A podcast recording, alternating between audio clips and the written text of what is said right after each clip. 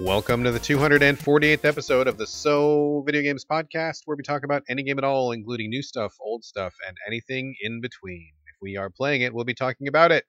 Today we are recording on September 2nd, 2021. My name is Brad Galloway. I am the editor of GameCritics.com, and 50% of this here show with me is the man who's got something going on, Carlos Rodella.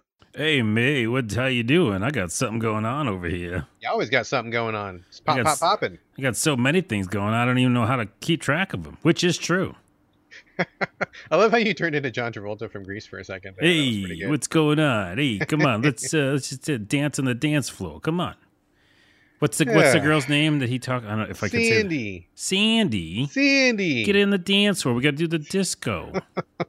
People have no fucking idea what we're talking about. Three quarters of our audience just we just lost them right there. it's fine. It's All right, folks, we have a big show, big big show, really big show this week. Uh, tons of stuff to talk about, a million games, tons of stuff uh, in housekeeping. I say let's just get to it, Carlos. What do you say? let's get going. All right, folks. You know, Carlos and I share a living situation. We are awkward roommates. We live in this giant house split down the middle by a strip of duct tape.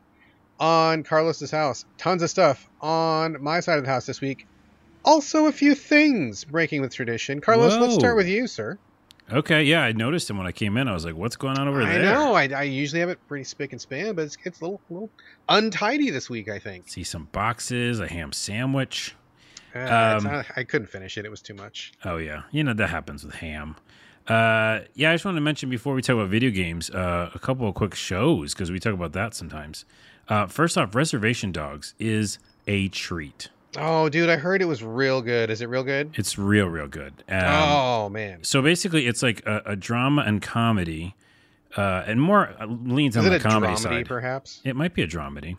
And it's about um, kids, mainly kids on a reservation, but also it's like within a small town. So it's not just like what you're used to when you think of reservation, uh, maybe like a you know desolate landscape and just trailers. For It's our like- international listeners, by reservation, what do you mean? I mean, Native Americans on an actual plot of land that they were given to live on because the government stole the rest of it. There we go. Okay, Um, thank you. That's what I mean. Yeah, but this one is actually like done a little differently because it's not just like sad and depressing. It's you know it's trying to show that life still exists and there's comedy and love and family and things that go on uh, with Native Americans, and also that you know it's not that much different. Like people are the same. You know, human beings are human beings. So I like that they do that that approach, as well as just the performances are awesome.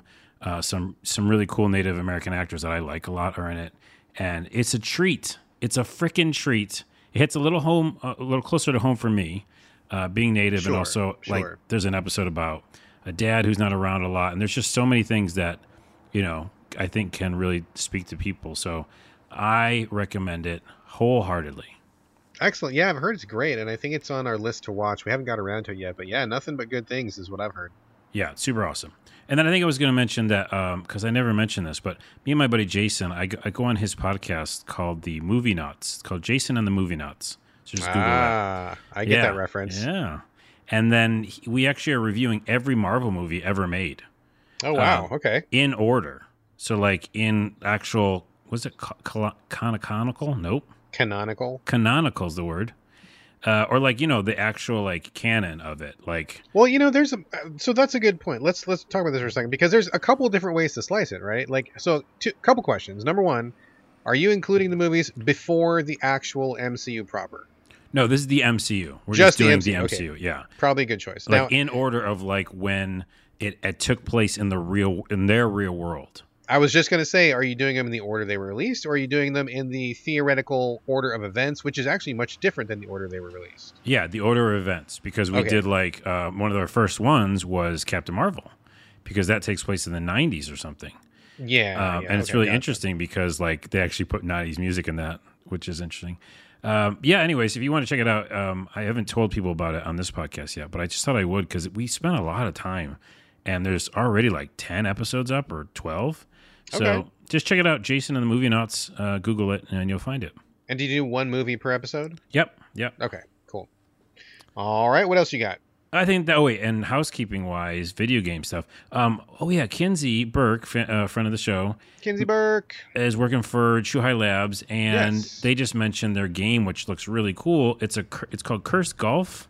Oh, it looks really good. I saw the trailer a couple days ago. Yeah, and it's. I was saying to her like, I think it might be the first roguelike that I like. Is it actually a roguelike? I didn't. Yeah. I just watched the trailer and I didn't pick up on that. Is oh, it, you, yeah. it, There's a uh, video out right now. Just Google it, and there's a, Okay. one of the developers is talking about it. Oh, okay. and it's actually like got some story and really weird characters and you know with the whole curse thing and you actually play golf but it is also like you've got to get through certain stages you know and do things the right way physics wise and it's like puzzles and you can fuck up and then you have to go back uh, and then you build up on your like repertoire i guess or something but that seems like a really cool combo for me Oh yeah, dude. I'm not big on like normal golf games, but I love it when people take like the concept of golf and then do something else with it. You know, like this, where there's kind of like obstacles and weird different barriers. And we're going to be talking again about uh, Golf Club Wasteland. We talked about that I think last episode or the episode before that, and Yep. which does something interesting with golf. Also, like you know, Golf Story on the Switch was one of the original titles. oh i love that one Anything like those. I love golf in a different context, just not golf golf. Yeah. Yeah. So that looks really cool. Check it out. Curse Golf. Uh, just Google that as well. And two more things. Or should, do you want to do some and split No, it no, go ahead. Go ahead. Okay. Let's finish it up. Uh, this is just funny because, you know, we've talked about Cyberpunk a lot on the show. I still love it, but I'm not playing it because there's nothing really to do. Well, a couple of things happened that seem bad. One was when they did the new patch, um, they accidentally deleted reflective roads, like everywhere.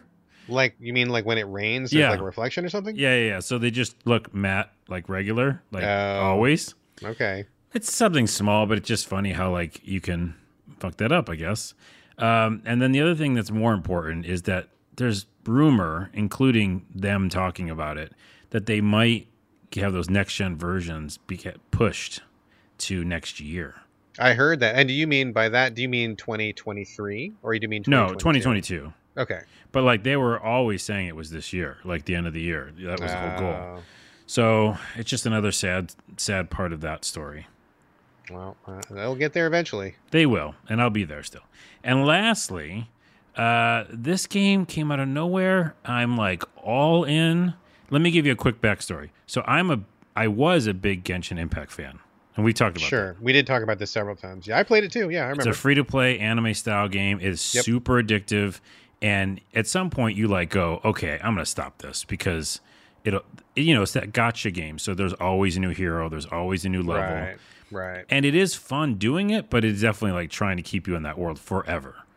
So there's something relaxing about it. I love it. So all of a sudden, showing up on Game Pass as a game preview, so it's like early access, hmm is a game called Craftopia, which is just like a Genshin Impact in the fact that the color is really the same. It's really like um, you know colorful and and uh, Wind Waker, not Wind Waker, uh, Breath of the Wild style. So it looks like Genshin, but it's not like combat heavy. It's mainly like a crafting game, right? Okay. Where you Okay. run around and craft things and, and and punch trees and get the wood from them. Sure. And that was something that people said they felt like they spent hours and hours in in Valheim, and I didn't like that. What Craftopia does is it mixes Genshin Impact with Valheim. How so? And in the fact that the playability is more fun to me, like there's a dodge roll, there's a skill tree, like it's got RPG ness kind of stuff What do you it. need a dodge roll for? if There's no combat. You just dodging out of the way of no, no, falling I'm sorry. There is combat. It's just oh, like Oh, I thought you said there's no combat. no, no, no. I did I say that? I You mean, did. maybe I misheard you, but that's fine. Okay, there is combat. Yes. but um, it's more like you know in the beginning it's like animals and stuff, right? Right, you gotta get some meat or whatever, and then there's some monsters.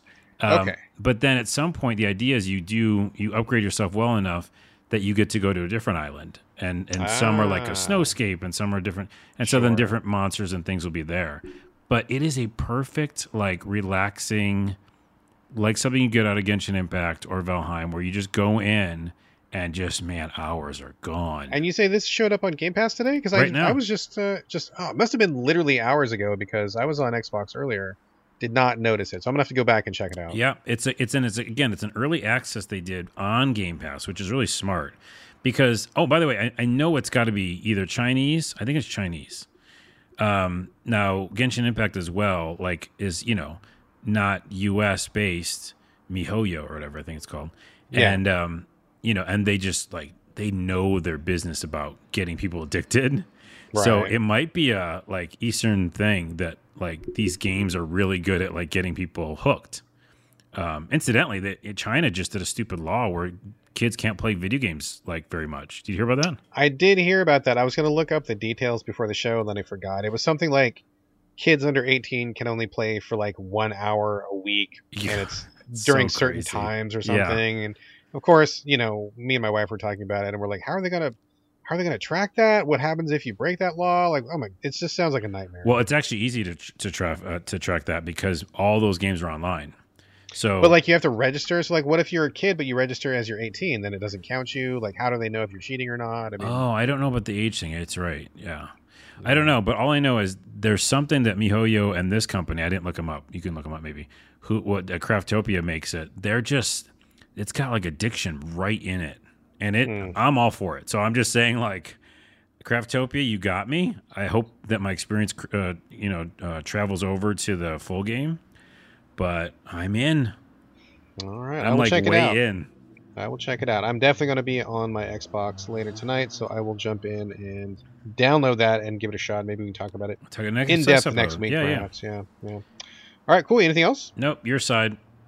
All right. I don't have a ton, but I do have a few things. First, I want to give uh, Fortnite a shout out. A little indie game called Fortnite. I Oh, I've you've heard of it. that. Yeah. Yeah, I think some a hundred people are playing it. Yeah, it's just getting off the ground. You know, I really wish these guys the best of luck because it seems like they're doing some cool stuff. Yep. They recently had an event uh, that was celebrating Martin Luther King Jr. Did you hear about this? Yep, I did, but I heard something bad about it too. Well, I don't. I don't know. I saw a lot of people having some heartburn over it, but I got to be honest. I feel like a lot of that was really knee-jerk reactions without really checking it out and without really knowing what it was about. Oh, I'm talking I- about something else. You you continue. Okay, well, are you hold on to the end and then give me your bit at the end there. Uh, yeah, like it, it popped up out of nowhere, and I believe it had some uh, people who were, you know, people of color who were involved in creating it. It was in conjunction with like the estate of Martin Luther King Jr. and uh, a museum that focused in Black history. I forget the name of it, but and also Time Magazine. I mean, Jesus, you know, it's like it's not like these were a bunch of yahoos just like making some kind of weird mod. I mean, these were like real institutions who, you know, did this stuff intentionally. Um, but it was pretty cool. My son uh, saw it and he jumped in and he's like, "Oh, Dad, there's like a Martin Luther King Jr." And I'm like, "What?" And so we checked it out. Like they have this entire "I Have a Dream" speech that you can watch.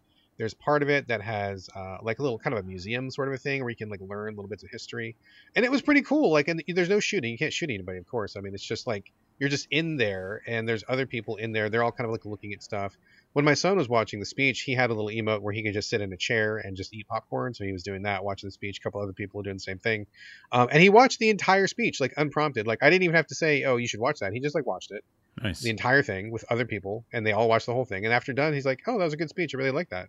And I thought it was just really cool. Like it was just kind of out of nowhere, and a lot of people on Twitter, like right away, were just on fire about it. And I was like, you know, like we should give it a chance. I mean, you guys are acting like you're old people because where are kids these days? I mean, kids are online, kids are on games. Like, like the Fortnite audience, probably one of the biggest audiences on Earth right now. And if this is uh, the kind of important social message that we want to promote, and I think that it is, what better way than to reach kids where they're at? I mean, couch it in something that they're going to see. I mean, the audience for this, it's got to be in the tens, if not, I mean, at least tens of millions, dude, Yeah. if not more than that. And what a great way to reach them. So I just thought it was really cool and really interesting. And I feel like a lot of the people who immediately leaped to say, this was a travesty and this was awful and how can you do this? This is disrespectful. Well, I mean, is it though? I mean, because you got to reach the kids where they're at, and this is where they're at, and this is a great way to do it. And there was, of course, no shooting or anything like that. That would be a big no-no. It was just being in a world and walking around and seeing these museum exhibits virtually. I mean, that's what it was. So I thought, why not? That Yeah. seems to be pretty cool. What was the bad thing? Well, now I almost don't want to say it because that was a very positive way to say it, and it is true. It's I think it's a good thing. Well, Um, go ahead. Go ahead. Well, I'll say the bad thing, but go ahead. It's just because I heard it on the Itchy podcast just now because I was listening to it and they just Mhm. happened to mention this event that you're talking about. Yeah. So they said that that mainly they wanted to be respectful of the the museum area, so they got rid of almost all the emotes uh, Mhm. for characters, so they can't like do the nay nay or something, you know, like while yeah, sure. watching. But I heard becau- that some remote. Yeah, but remote. because um, of contractual like um, obligations to DC Mhm. for like a Catwoman e- emote, they had to keep the whip emote in.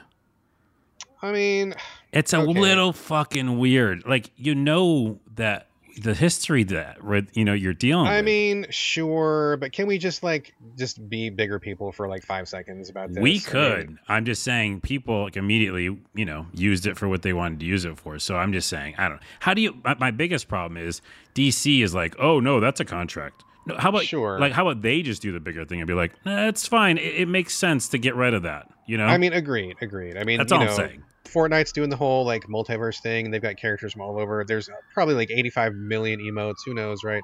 And yeah, I mean, I think that if this maybe it slipped through the cracks. I mean, who knows? Maybe they forgot about that emote. But you know, if if it was up to DC, and who knows if it was or not. I wish they would have disabled that. But even you know, even with something like that slipping through the cracks, I think the larger message here is to bring something positive. Uh, you know, bring it in front of the people who need to see it, which is the kids, and like yeah. it's just amazing that they brought this message all over the world like that. So I, I think it's great. Maybe there was something they could do better. Maybe they could disable a few more of those emotes, or you know, maybe you know, just change it up, tweak it a little bit. But overall, I'm behind it 100, percent dude. I think it's a great idea. Here's what I'm saying, and I, I do agree with it, and I'm glad you brought it up because it's very good to do. And again, you have a user base there, then of course they're gonna like, you know, you want to talk to your user base, they're there, and inform them and educate them. But I think if they do another one, especially more of a respectful one or whatever, or just it's not like obviously flaming, you know, cannons or something, and it's something like this, then just like maybe you know restrict what the character model can do. Right, that makes sense. And they and they kind of did, but I mean, I think this is you know, like you said, contractual, or maybe there's an oversight or something. I agree with you. I think that's exactly right. I think they should definitely work harder to like get those pieces out of it. So yes, agree. Because I mean, it's easy. Any video game we play, we go to an area where we can't fight or use our sword. you Right, know? right, it right, happens all the time. So Yeah, it's not no, rocket I, science. I, I agree. I agree. I think you know, I, Okay. that's good feedback for the Fortnite people. I'm sure that they've heard that feedback. I'd be very surprised if that happens again. So, but in Yeah. general, 100%. I thought this was a great idea. Awesome. I really liked it. So, okay. Uh, moving on, I want to give a shout out to my friend Eddie Inzauto. He is uh, the guy that I uh, tagged you in on Twitter yesterday or the day before. Eddie is a good guy. He used to be on Twitter all the time uh, a couple years ago. And well, probably longer than a couple years ago. Time goes by weirdly these days. But uh, Eddie's a real great guy, and he got real busy doing work and stuff. I don't know exactly what happened to him, but he kind of like disappeared off Twitter for a while. And he recently popped back up, and I follow him on Instagram. I, I still follow him on Twitter this whole time. And he's like, "Hey, I'm gonna start listening to your podcast, starting with episode one." I, I like- saw that. I'm like, you got a long way to go, buddy. I know he seemed very excited that there's like you know a couple hundred episodes for him to catch up on. So I was like, wow, that's amazing. I, I like like it's awesome, and I feel like a great honor that anybody would want to listen to us for that many episodes. So that he's going to start off at number one right now instead of just jumping in like like at, with the current podcast is amazing. So Well, us and Corey, because he's going to have a lot of Corey that's first. true. He's going to get through 100 episodes of Corey, and then it's going to be like Carlos shows up, and it's going to switch gears. So he's got basically like two kind of different types of show to to listen to, but Yeah. what a journey what a journey right? It kind of reminds me of um, one of our listeners who was on the, who was listening to the game critics podcast when he was in i believe it was iran and he listened to like every single episode and then we did like a special episode for him. Um, so that you know i guess there's people out there who do literally listen to every single episode which is awesome. Uh, i would like to be that kind of person. I don't think i have the raw time but i think there's a couple shows i wouldn't mind going back and listening to every single episode but for those people that do, like Eddie Inzauto, man, hats off for sure. Hats off. I got to get this soundboard installed so I can do the applause. All there right. you go. Yeah, I'm gonna and, get and that, when Eddie hears this, he's gonna hear this in 200 and Oh, what, shit. He'll never hear this. Oh, He'll hear the shout out 248 hours later. Eddie, when you finally hear this, tweet me and let me know that you got to this episode, and we'll- Wait. let me know what you think so far. 248 hours. Do the math. How many years is that? In fact, it's longer than that because our shows are way longer. It's probably more like 500 hours. Right. So 500 hours. Uh, do the math. Should use Google. I can't. That's too much math. Well, for me. 500 hours is, and then just do years. Uh, oh, I didn't type hours. real time computations is 500 hours into years. Oh, you can hear my keyboard. I'm sorry. Yeah, that's fine. We, It's we, we know you're doing the work. It's weirdly loud today. It is 0.06 years. So it's not a it's not even a full year. So it's like half a year, but that's like 24. Wait, let me do months then. Let me do months. Oh, it's not even a full month? Really? I don't know. Is it a But, like, fortnight? oh, it's 1.6 fortnights. it's it's got to be more than that. Wait, anyway, Fortnight. Get it? I get you. I get. I see what you let's- did there. let's Anyway, moving on. Thank you, Eddie, for letting Thank us know you, you're thank starting the journey. We wish you the best of luck. Let us know how it goes. I would love to hear uh, your experience as you go through the last couple years of the show.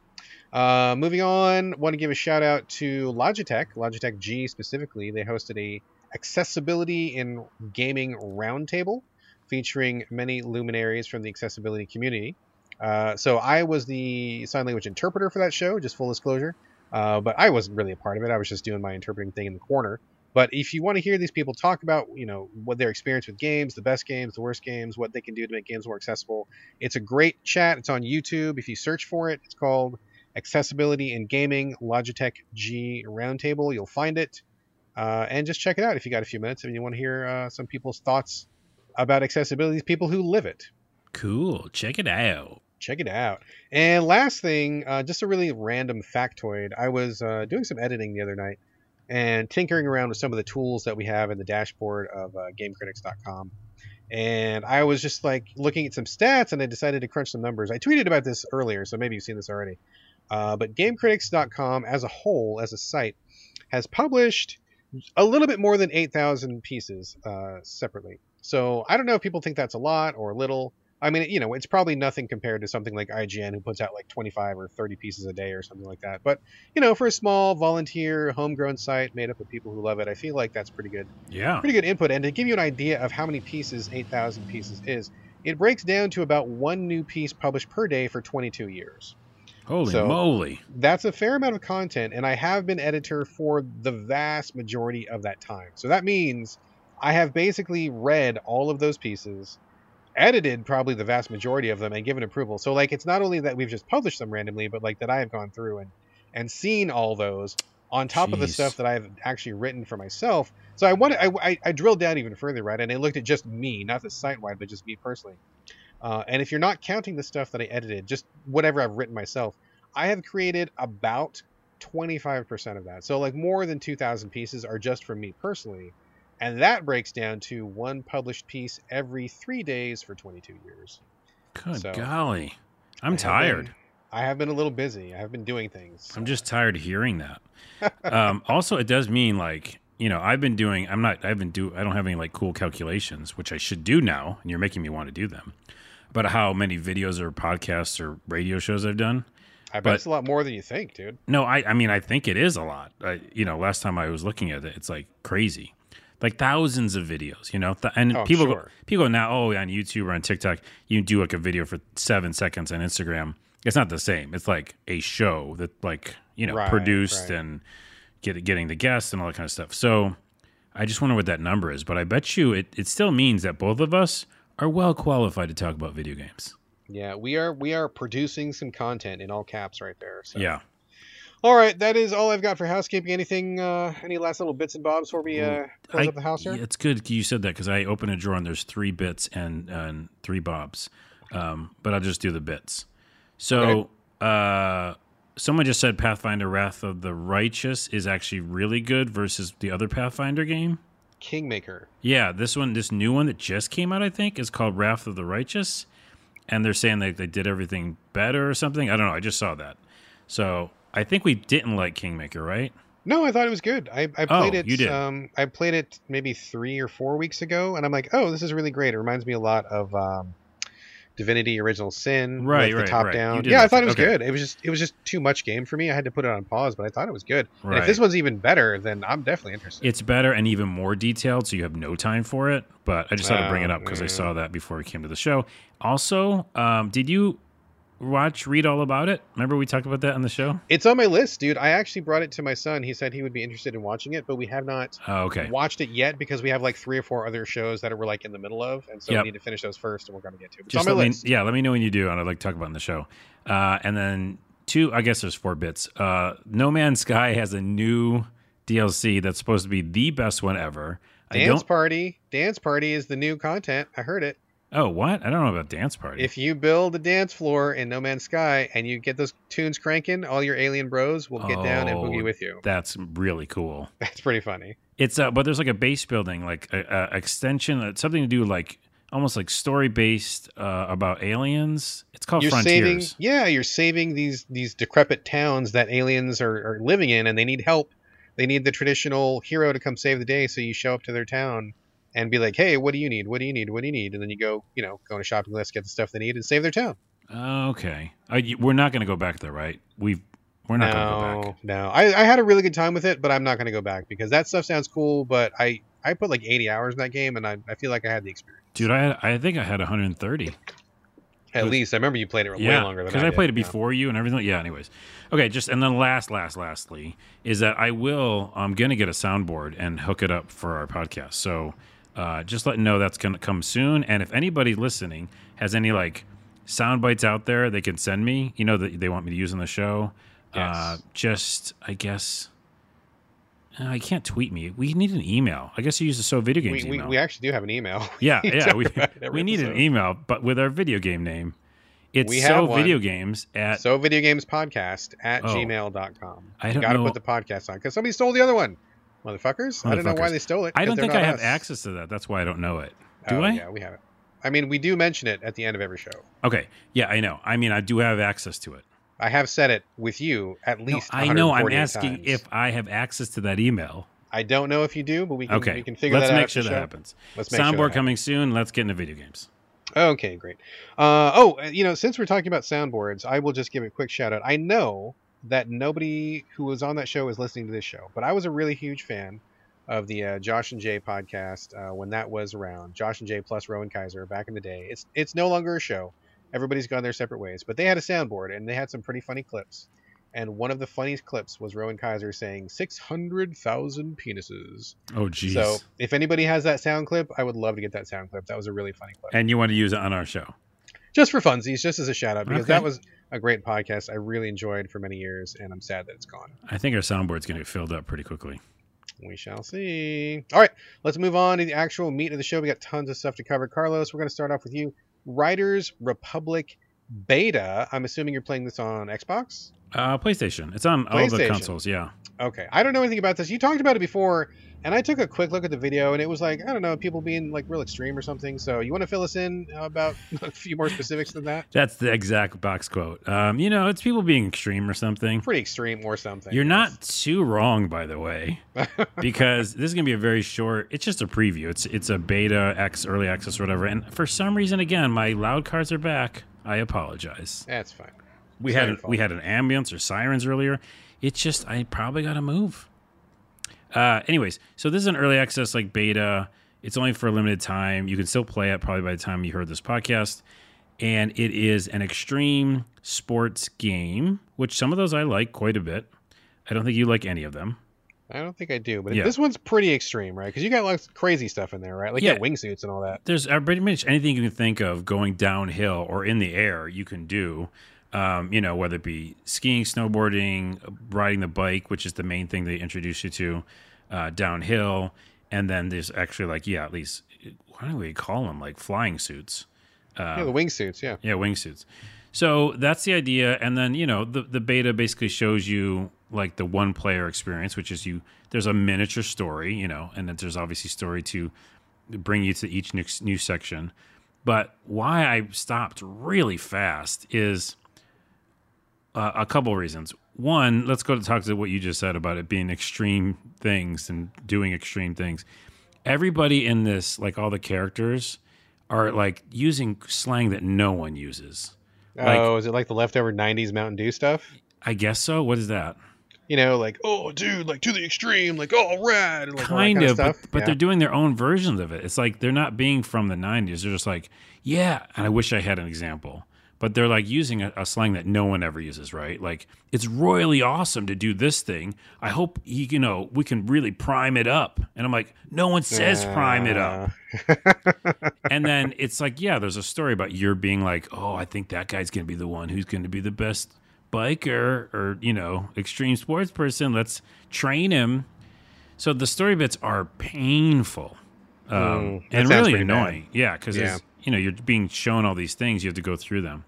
And then secondly, and more almost more importantly, because you and I and definitely me have played, I played almost all the bike games, right? Like, uh, what's the one that I love? Uh, downhill, uh, Lonely Mountains Downhill. Lonely Mountains Downhill is real Um, good. the other- Descenders, is another Descenders is really one, good. Yeah. And even with some of the limited graphics, like the physics and stuff, they really get right, like on so many different styles. And this one is just kind of not great. Physics don't feel correct. They don't feel correct, and especially again of playing like so many of the other bike games. It just feels like, oh, surprise! They had many, many different modes of transportation they were going to use. Do you know what I mean? One size fits all. So maybe the It's- bike feels a bit off, but the engine has to accommodate the wingsuit. It has That's to accommodate exactly the, the skateboard or whatever. Yeah. Yeah. and I just feel like everything felt like, you know, snowboarding. You were like eating shit. You could like pull off more stunts than you probably should. You know, Mhm. um, you know, you just hit a couple buttons and it's almost like SSX tricky style. right. and it's really designed for not someone like me, but like everybody getting together with their friends and they're all going down the hill at the same time, which is, you know, to their credit, is what they were uh, pitching this game to be like a party game, right? Like almost like it feels like a Fortnite going downhill. It's funny that the idea for this game is going downhill fast with friends. That seems like a very strange concept when you kind of like separate it out from the game like that. But that's really like all extreme sports are is it's like going downhill like really quickly. Yeah, with friends. That that's friends, actually the yeah. real box quote. But then every once in a while, saying like, "What's up, Prime dude?" I keep saying Prime. I don't. that- I don't know what the words, but they use words that no one uses. Right. It just sounds unnatural or it sounds forced. It. You know, here's what it is, and this is my sh- kind of short, you know, review preview. Is that it reminded me of because of that way that they talked and the story and the characters and the way that it felt. It's almost like it is an extreme sports game from the past.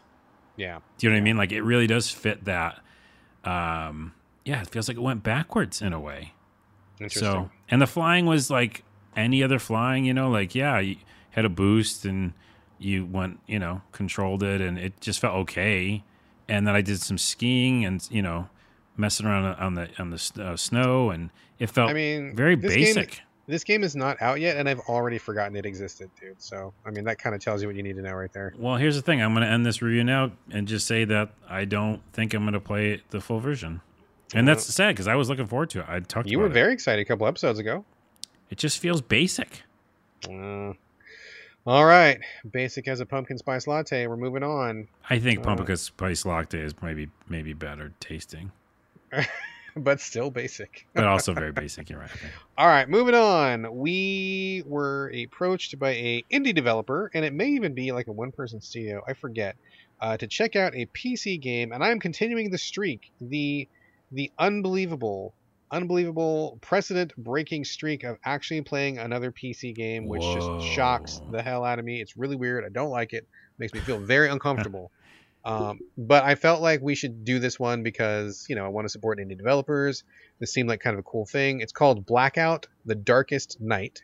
It's on PC. It's on Steam, and this is kind of like a a visual novel. Uh, so uh, I'll let you take the lead on this one, Carlos. Basically, the premise is you're a guy. You wake up. You don't know what's going on, and you got to figure out like where you are, who you are, and what's happening. That's like the basic premise of it. So uh, I played a little bit of it. I wanted to play more, but it kind of just times got away from me. I didn't play as much as I wanted to. Carlos, how far did you get in Blackout? There's like uh, it's broken up into scenes uh, or Mhm. like uh, kind of mini episodes, kind of in a way. And so I played like three of them.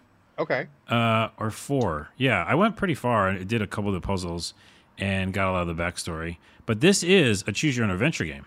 That's what this is.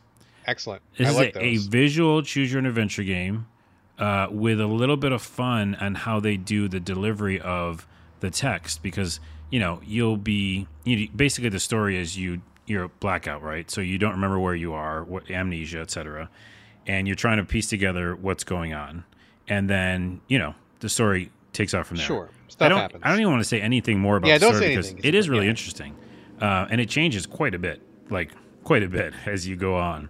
So that's all you need to know, and, it is, I think, told pretty well and written pretty well. But basically, it takes place in these little pages of script. But as the script's being displayed, it's not that simple as just reading it. But every once in a while, they'll do things like you have to click a word, and if you click the word, it'll add to your stats because you have a whole other sh- uh, sheet that is your stats, which is like endurance and sanity, a couple other things. It kind of remind me of like a like a fa- fighting fantasy book a little bit because you did have, Yes. did have some stats, but there's also choices. Yeah, there was. A- I did I did yeah, exactly. Well, there's a game. Uh, there's a book like that you mentioned. It's like RuneScape or something, or I don't know, another like uh, choose your adventure book they used to make where you could use use dice too, Yes, you yes, could yes. actually like do combat. So it's like that. It really is like a, a choose your adventure, a very complicated or like intricate one brought to life in a visual style, and then and then you have choices. So you know, but your choices are actually affected by those stats I mentioned. So if you have like low sanity, maybe you can't pull, pick one of the choices later on. Right, right. Uh, I think it's told very, very well, very visual. Um, at some point, there's a puzzle that pops up in like each chapter, and it's a real puzzle. Like you have to put together a puzzle, Yes. and it's done pretty well because I don't like puzzles, but um, it's just kind of interesting how they did it. And once you t- take the puzzle piece and put them together, you get a flashback of who this character is and learn more about the story. Exactly. Um, exactly. and again, great audio because I was playing it with my headphones. There's a lot of really cool ambient sound effects. Um, I, like, the graphics. I think the art is really well done. It reminded me a little bit of uh, just like kind of vaguely of like a Robert Crumb or maybe like a Richard Corbin, if anybody's familiar with those guys from the 70s. It kind of a little bit of a feel like that. So I think it looks real good, and I think the premise is good. The writing's good.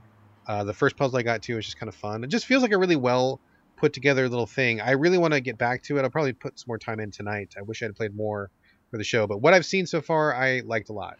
I like it a lot, and especially with the story because again, they, he, they, she, whoever put it together. Uh, I think you said it's one person, maybe, but they really thought about the the flow of it. You know, because mhm.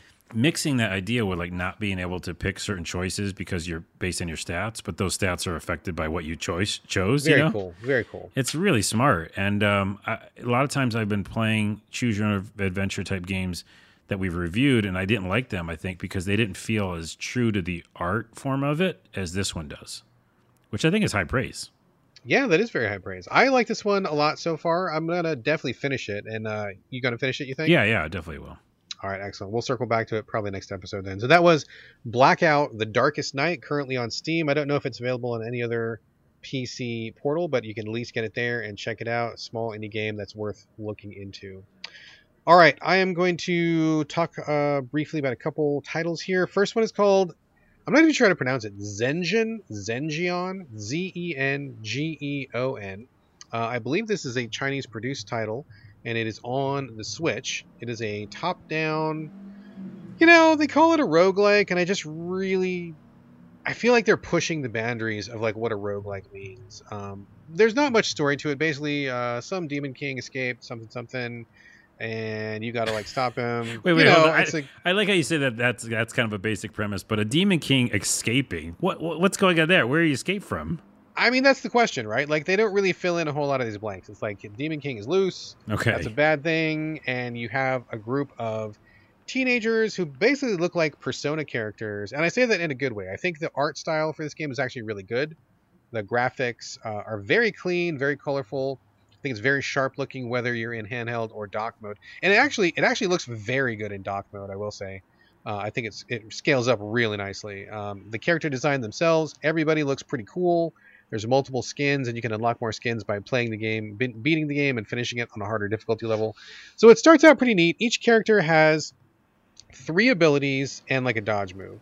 And at the beginning, you can pick from I think two or three characters. I started out with one girl who had like uh, headphones and kind of a cool little skirt outfit. She looked like real, real cool chick. Um, and her ability was like she could shoot like a, a, a power beam. She could summon a giant ghost that would like defend her for a second, and then she could shoot out like a spread beam, and then she had like a like a dash or like a flip or something like that. Um, so that was her abilities, and then you kind of run through these top-down dungeons, killing monsters as you go. There's a lot of monsters, like maybe too many monsters. You get crowded quite a bit, and you spend a lot of time like backing up to kind of like you know crowd control and get distance. Uh, but you go through the game and just like using those three powers plus your one dodge move, and that's kind of what makes me feel like it's not really a roguelike. The the the levels are procedurally generated, but they all kind of look the same. I did three or four different runs, and I mean, yeah, the maps weren't exactly the same, but they were functionally the same. It was like three rooms and three hallways. You know, maybe one branch to the left, maybe one branch to the right, but it's not really like anything significant, right? So like you go through, uh, and the the I think the thing that really makes it kind of a quote unquote roguelike in their definition is that you pick up little extra. I mean, I don't even want to call them powers. Like, I, I feel like they're modifiers. So, like, you cannot change your abilities. You have the same three abilities and the dodge, uh, you know, with your one character, but you'll get like a a power that says like, oh, six percent chance of inflicting a frozen status on an enemy every time you hit or something, So like your character doesn't fundamentally change, but like maybe something will happen. Or like, oh, 1% chance of gaining back 5% health on a successful critical hit or something like that. So like you rack those up, but that to me is just like so minor and it just does not really qualify as a roguelike because in my mind, a roguelike is at its heart is about, you know, random generation and it's about situational tactics. Like maybe you find the weapon that you like, maybe you have a weapon that you don't like, maybe you have a power that you didn't have last time, maybe you you know, like like something is different, something changes, like you have this really key item that really helps you out. And the next time you do the run, you don't have that item. Like right, that's really that what a roguelike stuff sometimes. yeah, exactly. That's kind of what a roguelike is like to me. So to have a character who stays static, but you know, maybe you get a little fire effect on every 15th hit, or maybe you get a freezing effect on every 20th hit or something. Yeah. That's not enough. Like, does not feel enough. So really, what it felt like was kind of like a top-down, just dungeon crawler, but you're not getting really different loot, and your powers aren't really changing. So you're kind of just running through the level, um, grinding, you know, cash to buy some of these little upgrades that you get, and then just you know seeing how far you can make it. So I I got to say I, I felt really quickly like I was playing the same level over and over and over, and that's one of the things that you never want in a roguelike. A roguelike should feel very different from run to run. That's what makes the genre so appealing. That's what gives it its legs. So to take away that feeling is like you fundamentally don't understand what a roguelike is supposed to be doing. So Well, well, in their defense, on the description page, it says an action RPG and roguelike. So I think that they really just mean it's a more action RPG dungeon Yeah. crawler. It just feels like a very basic, kind of straightforward, repetitive dungeon crawler, which is a shame because I think it looks great. Character design is interesting. Uh, all the different characters I tried, I think I tried two or three different characters. They all felt pretty different, so that was nice. Um, but it just does not check the boxes for me that it needs to check, and I did not uh, spend too much time with it because it just felt like I was just playing the same thing over and over and over. So It's almost like a Diablo meets Persona because that Persona style is hard. Like that's a hard Persona art style. yeah, Like it definitely looks yeah. just like it. Yeah, in a good way. I think it's really cool, Yeah. and very appealing. So yeah, for sure, that's a good way. Diablo plus Persona, but like minus the loot and minus really the the stuff that kind of keeps it fresh. Got, it got stale pretty quick. So All right. that is Zengeon, Z E N G E O N, and I believe that's a Chinese uh, from a Chinese developer. The other game I want to shout out in this particular section is called Murder Mystery Machine.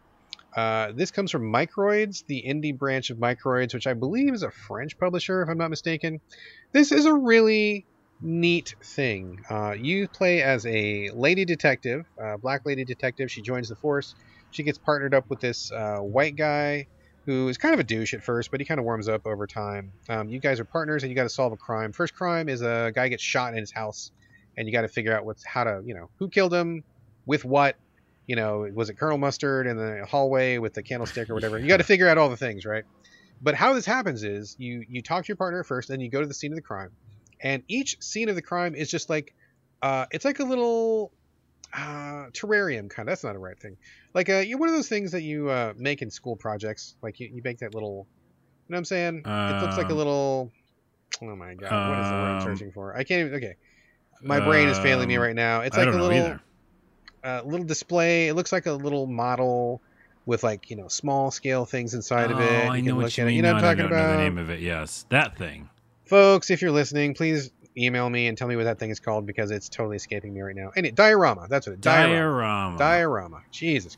Getting old is really hard, folks. Please, the recall is, is garbage these days. Mhm. Anyway, it, each level looks like a diorama. And so you can rotate it around, like all the way around. And you can see little diff- different details in it. You walk in this little diorama, you pick up clues, and these clues will then be transported to like your, I don't know, a conspiracy board, I guess. It's like two separate halves of the game. First half, walking around finding clues in a diorama. Looks very cool. Uh, the graphics are great, very solid. Uh, I will say the Switch port of this game is awesome. Like it's very well done. The text is really readable. You can scale in and out. The graphics look great. Colors are great. Like it's a very good Switch port. It, feel, it feels very good on Switch. Uh, the second half of the game is when you go to your conspiracy board, and like all the clues that you gathered from the diorama are converted into like little post-its. Um, you know, like when you watch a detective show and you see like the one rogue detective who's kind of going crazy, where they got post-its all over their walls and they got the red string. Yes, the between- red string connecting Yes. everything. That's literally what this mode is. So like you have post-its all over this like virtual board, red string and gray string kind of connecting the two, and you can like make connections wherever you want. And if you connect two things that make sense to the game, it'll be like, oh, I just got a new idea, or like, oh, I got a new piece of evidence or something. So like you got to like use your logic uh, part to your brain to kind of figure out, you know, oh, okay, here's the gun, and then here's the fingerprints, but then the witness that we had wasn't there at the right time, and what does that mean? And like you got to like put these little red strings between all these little post-its, and I gotta say, like, it's it's making me feel like I'm the world's uh, worst detective because I struggle with this part because I'm like, well, this makes sense to me, and the game's like, nah, bro, Nah. that doesn't make no sense. Yeah, I so I get the the buzzer many times, and it takes me a while to figure these out. Thankfully, uh, there is an in-game hint system. So if you don't know what to do and you just can't figure it out, you hit X button, and it literally just tells you, hey, bro, here's these two post-its. Put a line between these two, and you're gonna advance the Hey, story. So- dummy! This is the. It's right here in front of you. Can't you see it? Basically, yeah. Because I was St. just going to John's, ask you. I'm looking at the image of it, and it looks cool, like a almost like a puzzle in a way. But it is, yes. it seems like it's confusing. So it would be really good if they do give you a lot, really good um, feedback, right, on that screen. And you say Yeah. they do. They do. They do pretty good. I mean, so I think there's a learning curve, right? Because there's a certain way that the game wants you to interact with the post-its. Like there's a certain logic you got to kind of feel the rhythm of. And at first, it kind of took me a while to kind of come around to it. But I feel like I have it really well dialed in right now. And one of the tricky things is like sometimes you'll feel like you got a real hot clue, but it doesn't mean anything. And so it's part. It's up to you to figure out which of these clues are really the relevant ones and which ones are just noise or filler, right? To kind of throw you off the trail, the red Mhm. herrings.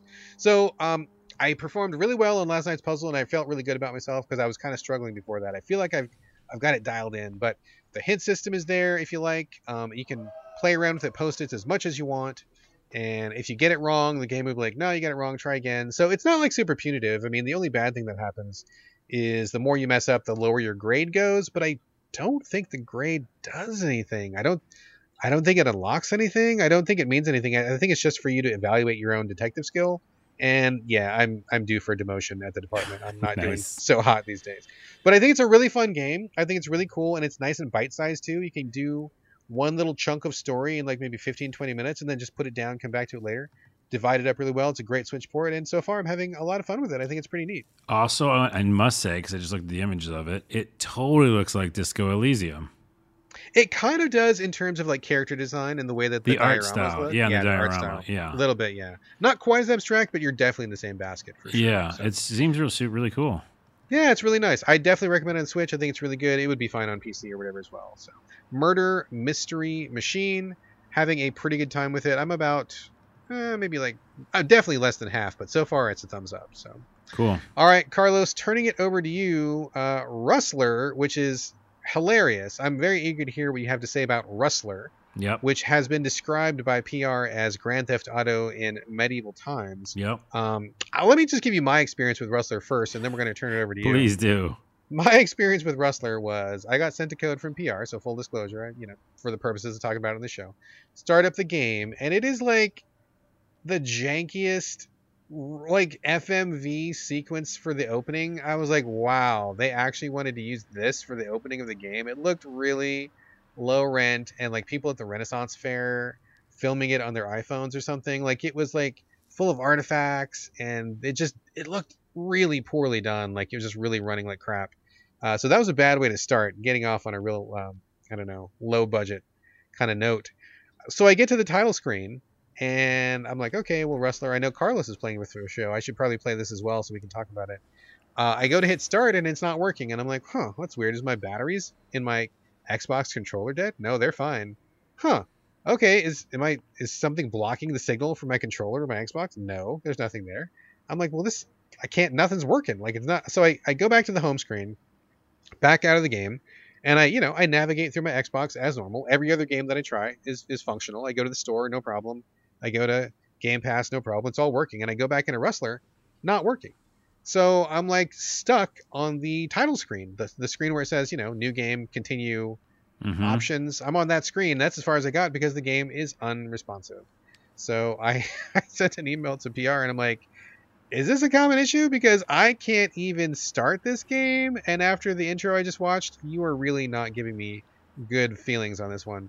And they're like, yeah, we've had a couple of people who had the same problem. Try to unplug your Xbox and plug it back in. And I'm like, Really? That was the that advice? was the fix. I haven't done it yet because I just kind of moved on to something else, but I will probably try it tonight. I I'd be very surprised if that worked, but we'll see. Well, I will say this in their defense, and any other game developer that we ever talk about ever, Brad Galloway and technology do not mix. I have anti-technology aura. That is true. And you get every single bug that other people don't. Uh, it's like literally every episode you're like, and Carlos, guess what? Uh, there was no a volume. Yes. Oh, Carlos, exactly. guess what? It just crashed on me, and I'm like, that's never happened to me in those games ever. So that is my yes, that is my constant experience. Yeah, yes. I'll say that. We'll throw that out for a grain of salt, right? That's true. That's true. Um, well, I didn't have that. And also, I played on PC because uh, I have a controller. So this game, you know, use controller, and I just plugged it into my PC. Uh, also got a code, so thank you very much. I was very excited for this and very excited to buy. I guess there will be a full version, right? Because it's still early. Is this not the full version? I don't think this is. Yeah, what, I don't think what this version is. is it? Uh, or just early access, I, th- I believe. Huh. Okay, I thought this was the full version. Maybe that's my mistake. But what? So how much of a chunk did you get? Well, no, you get mo. I mean, it's there's a lot of stories, a lot of stuff to do. I did not finish. Okay. Okay. Uh, it's just that I think I remember seeing in the beginning, like, hey, if you see any problems or experiencing problems, like, send them to us. So it feels like they might still be working on parts of it. Um, okay, I know one part they got to work on. The beginning for you and fucking title screen. Yes. So okay, uh, so anyways, I played on PC, so I didn't have those issues. I bet you I wouldn't have had those issues on Xbox either. But probably not. I was following this for a very long time. Uh, probably mentioned it on the show a couple times. It originally was called Grand Theft Horse. Was that? Yeah, it really was. I, am sure they got a C and D from. And they got a uh, C and D, and they're like, Rockstar, "You're not going to yeah. call that." So Rustler, I guess it works. It's not my favorite name, but you're basically, um, you know, I don't want to say hooligan, but you're like um, a a guy who's going to do shady business for coin, right? That's who you are. Sure. and sure. you're the Rustler, I guess. But basically, it's top-down view, old school Grand Theft Auto, or um, what's that game from? Oh, there's so many games that are just like it, but they're all escaping me right now. But you know, you see your character from above, isometric view, and Yes. it has a lot of the Grand Theft Auto isms in it, but it's in medieval times, like you said. And like the very first quest, or actually the introduction to the town is very cool because you get to like an overhead view of the town and you know what you're getting into because there's a cow on the roof, you know, and he's like spray painted. Um, Uh, starts wacky, huh? it starts wacky immediately, and there's just stuff you can see that's just like all over the place that has you know old school Grand Theft Auto vibes, um, or even Saints Row. Really, I think there's is actually more Saints Row than Grand Theft Auto. Sure. Um, and then the very beginning, you start the game, you're walking around, you see like two guys just fighting, and that's really fun. Like there's like stuff going on in the world that's you know not just you, and you have the basic attack, you know, punches, uh, left and right punches. And then when you pick up weapons, you can do weapon stuff. There's a great crossbow, so you can use the right analog twin stick shooter style for the crossbow. okay. And all the like, you know, missions in the beginning are basically like, hey, go steal this horse from this knight, which automatically feels fun because I love the medieval world. We talked about Miracle Workers. um, Yes, and how love much fun we had in that. Yeah, I watch right now the the season three, uh, which is the Oregon Trail version of Miracle Workers, and then I'll play this, and it's still kind of fun because it feels like old timey. Right. Um, anyways, yeah, the first mission is you go steal knight's horse, and you know after you steal it, like he's there, so you've got to like fight him, and then once you kill him, you run away, and you know it's very similar to like Grand Theft Auto. You can bring the horse into a barn, and then it changes the appearance of the horse which is like they did the cars. Uh, so there's so many parallels to like things that you literally do in Grand Theft Auto. That's why I think they were, you know, going to call it Grand Theft Horse. And then like the next one is a little more, you know, different. Like you've got to like fight somebody or steal something or um, I forgot what some of the other stuff was. But at some point, there's definitely cops, but you know they're like the guards. But a- on their horses, they have a siren. Oh, that's funny. Yeah, How I know. funny is that? You don't like that. I know you don't. Um, but I'm just saying it's more like just like the red and blue light. I don't know what it sure, actually is, you know. Sure. So and then the horse, you know, the, the guards are faster like cops, and if you steal the guard's horse, the, the guard's horse is faster, just like a cop car would be. Is there like a little wanted meter? Where, like, do you have like you know Oh. like I think there might be, but I don't know. They do they do chase you for a while, and you can escape. Um, and you know, there's physics kind of in the fact that you can break barrels and do things like that. It's just a fun ass playground, and I cannot stop playing it because I already knew what I was expecting like this game to be. It was exactly what I thought it would be. Um, yeah, when you say when you call something Grand Theft Horse, you know what the game's going to be. yeah Um, yeah So I, I really, really like it. I think that the missions are getting a little more involved because Now I'm going to enter a tournament soon, and uh, you know have enough coin to kind of do that. Oh, another funny thing is like there's a guy who playing what's it called the lute or something, Sure, and I like just went up to immediately and started punching him, you know, like you do in Grand Theft Auto. as you do. as you do. And I finally beat him up, and he fell down, and I took his lute. and His so that literal loot. his loot, yeah, uh, yeah, I took his L U T E, and I'm running, and the cops are coming after me, the guards, and I actually equipped my lute, and as and I'm running away from them, playing the lute. oh, that's funny. It was pretty. Again, you don't find it funny because the way you said that, but no, I think I think it's funny. Really? funny. Okay. sure. That sounds funny. sometimes when you go like you're like, oh, that's interesting, you know, that's really good. That's very interesting, Carlos. I, that's a red flag. I should know that that's what that doesn't mean you're interested. But no, it, it just like those little me- mechanics are fun, and the twin stick shooting's really fun. I can't say one bad thing about it except that it's it leans heavy into the corny jokes at times, okay. which again will turn off some people. But I, I just see past that and I go, I know what I'm getting, and Right. it's ridiculous and fun. And every once in a while, that for a new mission they'll add a new like mechanic, and you're like, oh, there's even more things I can do. Like I could set something on fire or whatever. Like there's just so much fun stuff in this game. I I love it to death actually. I mean, that sounds like a pretty fun time if I could actually get it to run on the Xbox. Right. I will. Uh, I will. I will power cycle my Xbox tonight and see if that it. works. I can't believe I'm even saying that. What a what a joke. But uh, you know, the one thing also I will say, without having played this even for a moment, is that the name Rustler to me is very much associated with like the Old West. And so when I hear, you know, you're like a, you know, a rustler, they're like an outlaw who steals horses and cows. Um, it's weird that they chose that name. I mean, I guess that is kind of what you are, but like I don't associate that word with the medieval period. So it's kind of a mental disconnect for me. I Mm, wonder if yeah. they could have come up with something else, but oh well, whatever. Maybe we'll, we'll maybe we'll come back to it. Hopefully, I'll play it someday. We'll see. We'll come back to it. By the way, instead of uh, unplugging your your Xbox, just delete the game and then install reinstall it. That's my plan B. Yeah, I will try Yeah. that as well. I'm going to try all the I should things. make you should make that their plan A. I'll try that as well. So We'll come back All to right, it. We'll I'll- come back to I- it because we'll I'm going to keep playing it. We'll come will. back. We'll Yep. come back. All right, let me uh, talk real briefly about a game called Townscaper. Uh, I believe it's either out already or it's just about to come out. This is not really a traditional game, and I don't say that in the whole like I'm stuck up my own ass, like what is a game kind of a thing. I mean it in the sense that it's just kind of like an electronic toy. Like there are no goals, there are no achievements, there is no structure to it. Uh, Townscaper is just like a thing you play with, and what it is is you start off with a screen that's just full of water, like it's just just empty, infinite water, and you have a little cursor. You can choose colors. There's like a whole like color wheel, you know, red, blue, purple, green, white, whatever.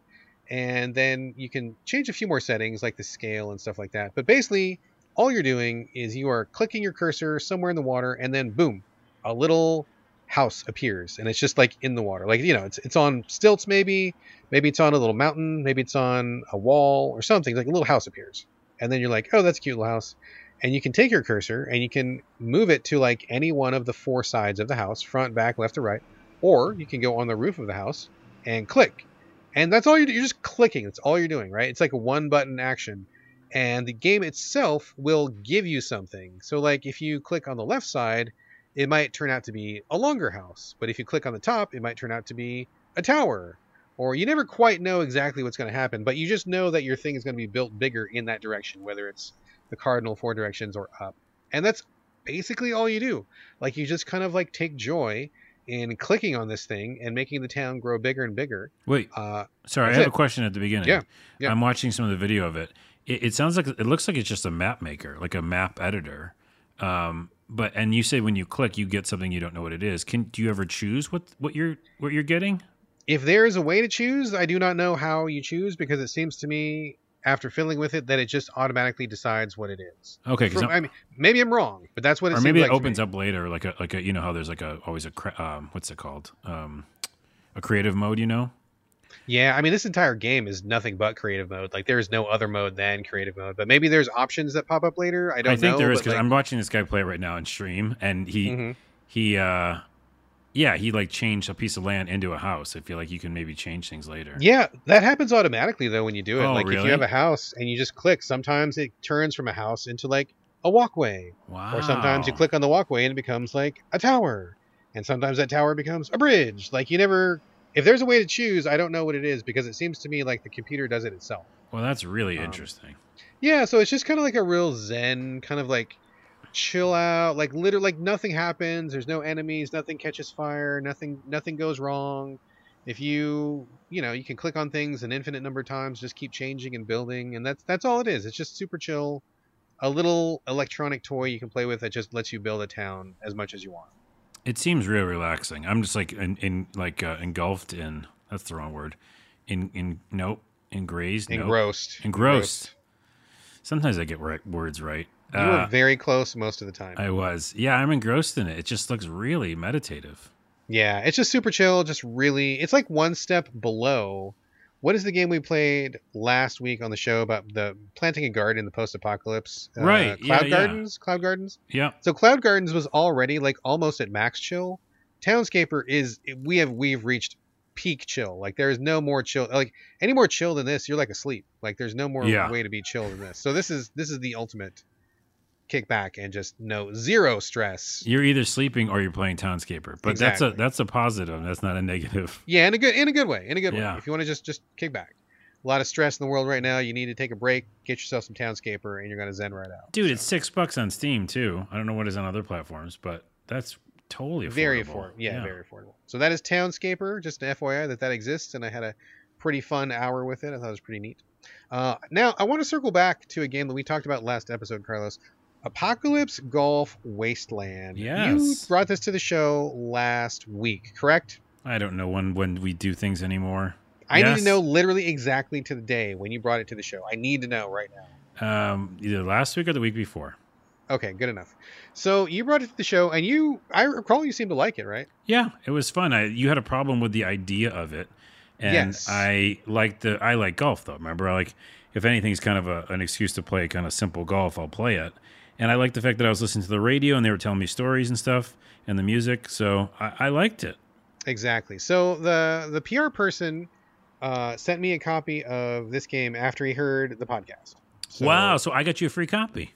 I mean, basically, I think that's how that happened. Okay. So regardless, I got the copy, and he's like, "Oh, you know, you should play the story mode, like see the whole story, because the guy that you're playing is not actually a douchebag." And to and to give that context, uh, when you brought this to the show, the basic premise of the game is that Earth has is, gone. Like it, apocalypse happened, ecological disaster. I mean, basically two weeks from now. Right. It's life, it's right? today. It's like tomorrow. Yeah. It is like tomorrow. Yeah. So humanity pulls an Elon Musk and flies to Mars, sets up a new colony, and people, rich people from Mars, will fly back to Earth to slum it here in the the leftover dregs of humanity and play golf. And so when you talked about this in the show, I was like, oh well, that sucks because I don't want to be like an Elon Musk asshole, uh, rich douchebag coming to Earth to play golf. But that's actually not who you are, and that's not actually what's going on. Um, did you ever go back and finish this game? I didn't, but now whatever you're going to say is going to make me probably want to finish it. You should go back and finish this game. I finished the whole thing in probably maybe two hours ish or something. It's a pretty pretty quick play, and I don't want to spoil it here, but I will say that I think the story in this game is actually great. I love the story in this game, and it is slowly revealed as you go through. Um, you get uh, bit by bit revealed as you complete holes at par or below. If you go below par, you usually get more story. If you finish at par, you get a little bit of story. If you finish above par, you get no story, which I, I'm kind of bummed out by. Oh, Um, really? I didn't even know yeah. that mechanic existed. Yeah, I'm a little bit bummed out by that because some of the holes I feel like are pretty challenging, and I was pretty invested in the story. So I did miss out on the story on a couple of the holes because it was not worth my stress of trying to shoot for par because I was actually pretty zen with the rest of the game and I was really enjoying like the kind of laid back vibe of playing golf in the ruined, you know, skeleton of humanity left on Earth. Actually, way more peaceful than it sounds. It's just pretty chill and interesting Yeah. because you get a lot of neat holes, right? Like you're you hit a ball up an escalator, or you shoot for a hole that's suspended from a crane in midair, or you're uh, underground in the subway and there's a hole down there, and it's all very cool and neat and interesting. I was going to say real quick at the top because you just mentioned it. It's great that we're, we're bringing it back to the show because I don't think that mechanic is explained about the par. Is it? I mean, it's you have to just like observe that it happens. It took me a little bit to figure out what was happening. Oh, At first, I thought it was just happening automatically, but then when I went back in the menu, I'm like, oh wait a minute, how come those diary entries are not there? What's going on? And then I went back to check, and I'm like, oh, oh, you used you actually have to logic. You used Yeah. logic. I didn't use that. um, because that's exactly what I did. I just got a piece of story on one random hole, and I was like, "Oh, they're gonna, you know, slowly tell me the story." Right. And that's what it seems like, but you actually do have to perform Oh. for that. Although I will say, um, so I only got about maybe half the story because I was less interested in shooting for par than I was in just playing the game and just getting through it because I was Yeah. just having a pretty good time. But when you get to the end of the game, I think it's, mm, I want to say it's like 35 holes, 45 holes, something like that. When you get to the end, they give you like this giant story dump at the end, like a really cool cutscene that that goes back and explains literally everything that you've been doing, gives a proper context. When you get further in the game, like little little bits of uh, story show up, like your guide does some stuff that's not golfing, which I thought was pretty cool. Um, I really like this story a lot, and I really love how it was told. I really love the recontextualization of what happened. This game is not. I mean, it is golf, but it's also not about golf. It's also about something else. And Yeah, uh, like you observed, the soundtrack is awesome. They're offering the soundtrack. Anybody who buys the game can also download the entire soundtrack, which is rad. And just listening to it is very cool because you get a full soundscape of not only neat music, but the music also tells the story of like what Earth was like before they left for Mars. And then there's all these uh, radio talk show guys who are talking about how like shitty things are on Mars right now. So it kind of gives this kind of melancholy feel to the whole thing. Um, I just I loved this game like so much. I think it's probably one of my favorite games of the year. Honestly, I had a great time with it. It's really good. I really like it a lot. It's short, to the point. It tells the story very effectively. Got to the end, and I'm like, wow, this ending's awesome. I love everything about this. This is great. I'm so glad you did our due diligence uh, on this game, uh, being you know the professional editor of 22 years, because I was like, this is fun in my in my earlier review, and if uh, the developers listening, I'm sorry, I just you know I just perused the game, and I needed Brad to do the deep dive, but no, you're just gonna make me want to finish because I didn't even know it was that close to the finish. Like I was probably 10, 15 holes in or something. You know, just Oh, getting little bits of story. So now I'm like just gonna power it through. you should go do it. Just take Just like an to hour and a half. ending. Just get to the ending. It's totally worth it. You're gonna really. It's gonna give you a whole new appreciation for the game. I think it's really great. So Cool. Apocalypse Golf Wasteland, definitely one of my favorite experiences of the year so far. I love it a lot. So I will have a full review up on Game Critics once uh, the embargo drops. We were clear to talk about it here on the podcast. I cleared that with PR, but the written review I think is still under embargo for a couple more days or something like that. So Okay. look for that soon at GameCritics.com. Cool. Carlos. Psychonauts 2, very anticipated by many people. Yep. Uh, I know Double Fine has a legion of fans out there. A lot of people are really uh, big fan of what Tim Schafer and his crew have been doing. And it's been many years since the first Psychonauts. It's out now. I have not played it, but I have downloaded it because it's on Game Pass. Shout out to Xbox Game Pass. And early response, in my circle anyway, has been extremely positive. So I am very curious to hear what you have to say about Psychonauts. Yeah, I hate this game, man. no, I'm just kidding. Uh, no, actually, uh, fun side story. When I worked in San Francisco for a bunch of different companies down there, I went to Double Fine offices in the early days. Uh, I got to go there a couple times because of friends who worked there or worked with them, and I met Tim and stuff, and they were always like incredible and super freaking nice, and I just love everything about uh, their team. And then being acquired or whatever, they're still just kicking ass the same way. So it's a good success story, I think. Double Fine. Um, yeah, I played the original Psychonauts. I liked it a lot. You did not, I believe, right? Played the Uh, original. I played a little bit of it, but I have to admit I was very frustrated by it. I don't think the mechanics were very good. I have not played the revamped version. I heard they polished it up a little bit, Hmm. but back in the day, I got really frustrated with like the, the camera and the platforming, and I'm like, this is. I thought it was funny, but like I just couldn't put up with like the janky mechanics of it. yeah, it was just another time too, right? Like another yeah, development yeah. time. Years, years ago. yeah. Years ago, uh, I still liked it because of the concept. Because again, not many games are doing the idea of you are going into other people's brains and literally platforming inside their heads, uh, seeing different things that they think or fear. Uh, this game does, you know, what Psychonauts One did uh, better in every way. It's graphically improved. It's not like gonna knock your socks off graphics, but it's it's perfect. Like it's it's a very very well made, uh, graphically a- appealing game. So you play as Raz or Rasputin, is his There full name. That's his full name. That is correct full name. That is a correct full name. And uh, yeah, you play as him. Basically, in the previous game, you you know were the success of the whole game, right? You, you helped a lot. You helped out the situation without spoiling anything.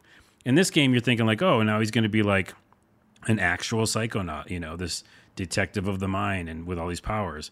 but you basically start off and you're just uh, branded an intern, so you basically don't have any special uh, a bit like um, clout, right? You're just kind of like trying to make it on the team still, and then story stuff happens. I won't go into, but I would say that everything they did in this version is better with all the abilities. Really, really fun. All very intuitive. Um, and also this really cool little scrapbook you have where you can like look at all your different traits you find pins which are basically different kind of abilities and you can equ- equip them you also have um, like different kind of skill tree things so i can actually of course always go to the melee section uh, carlos loves his melee What else? What else would you do? what Carlos? else would I do? I go with that first, upgrade that. And so there's some upgrading going on that makes it feel good. But really, what this game's about is getting what they did in Psychonauts 1, I think, better, uh, just o- across the board, uh, you know, quality of life stuff, etc. And then it's still the zany kind of humor. Like, there's so many characters in this that are just fun and funny to listen to. Which, again, I think we talked about this before, but comedy in video games is hard. And they just it's just effortless. Like you'll just watch a mouse talking or like do you know you'll just watch a weird character who's like obsessed with bacon for a while. There's a lot of bacon in this game. I- don't As there was in number one. yeah. So uh, you know i think that they just made a really fun world to be in so every time i jump back into it yeah there's platforming and there's like abilities but i'm really just like getting to the next bit you know or or Yeah. meeting the next characters um and then the other thing that's they obviously have already been applauded for is they there's very few games that do this well, but they really take mental health uh, issues, shine light on them, and they do it the right way because there's like you know self doubt monster or like you know bad choices you know enemy. And there's things like that that uh, basically visually represent the stuff that we deal with in our minds. And obviously every mind is a different world so it's a different kind of landscape. But even in those worlds there's like little collectibles and all those collectibles are different aspects of how you know the person's thinking or feeling about themselves. Right, right. and then the the first world is the the woman who's kind of like the leader of the the group. And you know she's very like strict etc and you learn more about why she's that way by jumping into her head and helping and, I- and actually weirdly enough though there's this little mini game where you can jump from thought to thought and connect them so you can actually change people's thoughts a little bit Hmm. that one was a little sus because I was like, this, she was like, "Hey, I don't want you to go on this mission." This is the very first one, and so you jump in there and learn a lot about her and why she acts that way. But also, then you're like, "But I really want to go on this mission." So you connect this abilities, like her thoughts, to be like, "Well, we should let them go." You know, that's a little weird. Hmm. But let me yeah, I don't know about that one. let me go back to my original part where I was praising it about that. Um, because I really do think it's really awesome that they, again, shine light on all the sorts of uh, mental issues that we all have, uh, or that some of us have. And again, it doesn't make fun of those mental issues. I can make fun of that car. But I um, hear it. It's it's just like mental Yeah. health issues. Yeah, that's what he said. He's like mental health issues, but um, is I can you know it's they actually they they they have fun around the topic, if that makes sense. Like you know, there there's fun to be had, but when there's issues like a, a big bad, you know, something in your brain that becomes a monster, they're re- it's like really scary. You know, it's like how the characters would really feel, you know, experiencing this. I don't know if I'm uh, doing justice to this at all. No, I mean that makes perfect sense. It's just it seems to me like one of those things where you just got to really probably just got to play it to really fully appreciate like how they are approaching it. But what you're saying makes perfect sense. Yeah. Yeah, it's like it's like when you jump into someone's head, there's lots of stuff going on in there, and some of it's good, some of it's bad, and I think it's just really awesome to represent it on screen. And so it's actually like an educational kind of aspect to this game as well. So I mean that's almost the main reason I like it because I'm just excited to jump into each head and and see kind of the different things they're going to represent. And they Let do me let me let me jump in real quick. Yeah, I'm gonna go ask you a question because Yeah. this all sounds pretty good. And I, you know, like I said, I downloaded it already. I just haven't got to it yet. But you know, as I said at the beginning of this segment, my big issue with Psychonauts One wasn't really the, the writing or anything like that. I mean, I think it was like the platforming. Um, I'm not even sure. I might have even finished it just like kind of a hate play. But I remember like being really frustrated by like walking around trying to find like 10,000 doodads, like feathers or strips of bacon or whatever it was in the first Psychonauts and just like the platforming just being really frustrating and just not mechanically very good.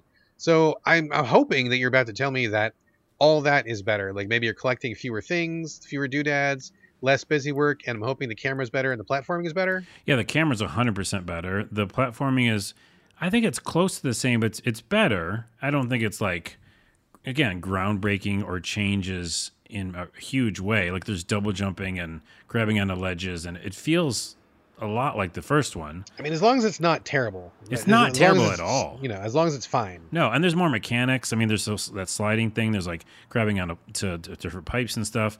Um, the other thing is the abilities. I forgot the abilities of the first one, but these abilities are fun. There's a ball that you can levitate on. There's uh, you know side powers that you shoot enemies with, and it auto targets, so it's very easy. Uh, the melee feels really fun. So it's really fun to to you know hit things uh, and kind of move around the world. And all those extra doodads are there, but you don't need to get them. So, Okay. like, there's an example. There's like um, these little bags, and they need like a little key for them or something. And so you find, if you want, you can find that key in the world and then go open up the bag. But you don't have to do that stuff.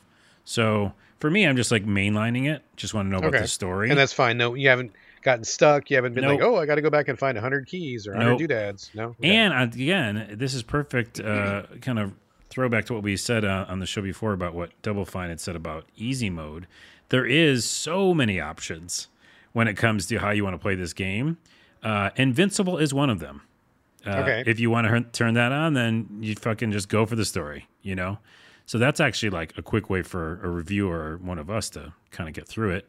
And then also you can just like, you know, sliders on things, right? Like uh, just have abilities turned on or off. So there's so much accessibility. It's ridiculous. It's very, very fun. It's heartfelt. Uh, I've not finished it at all. I'm at like the second um, mind. And I'm just, it's a relaxing time. You know, it's very, very relaxing. It's educational on mental issues. And I can't recommend it enough. I think it's, it's quite a perfect game.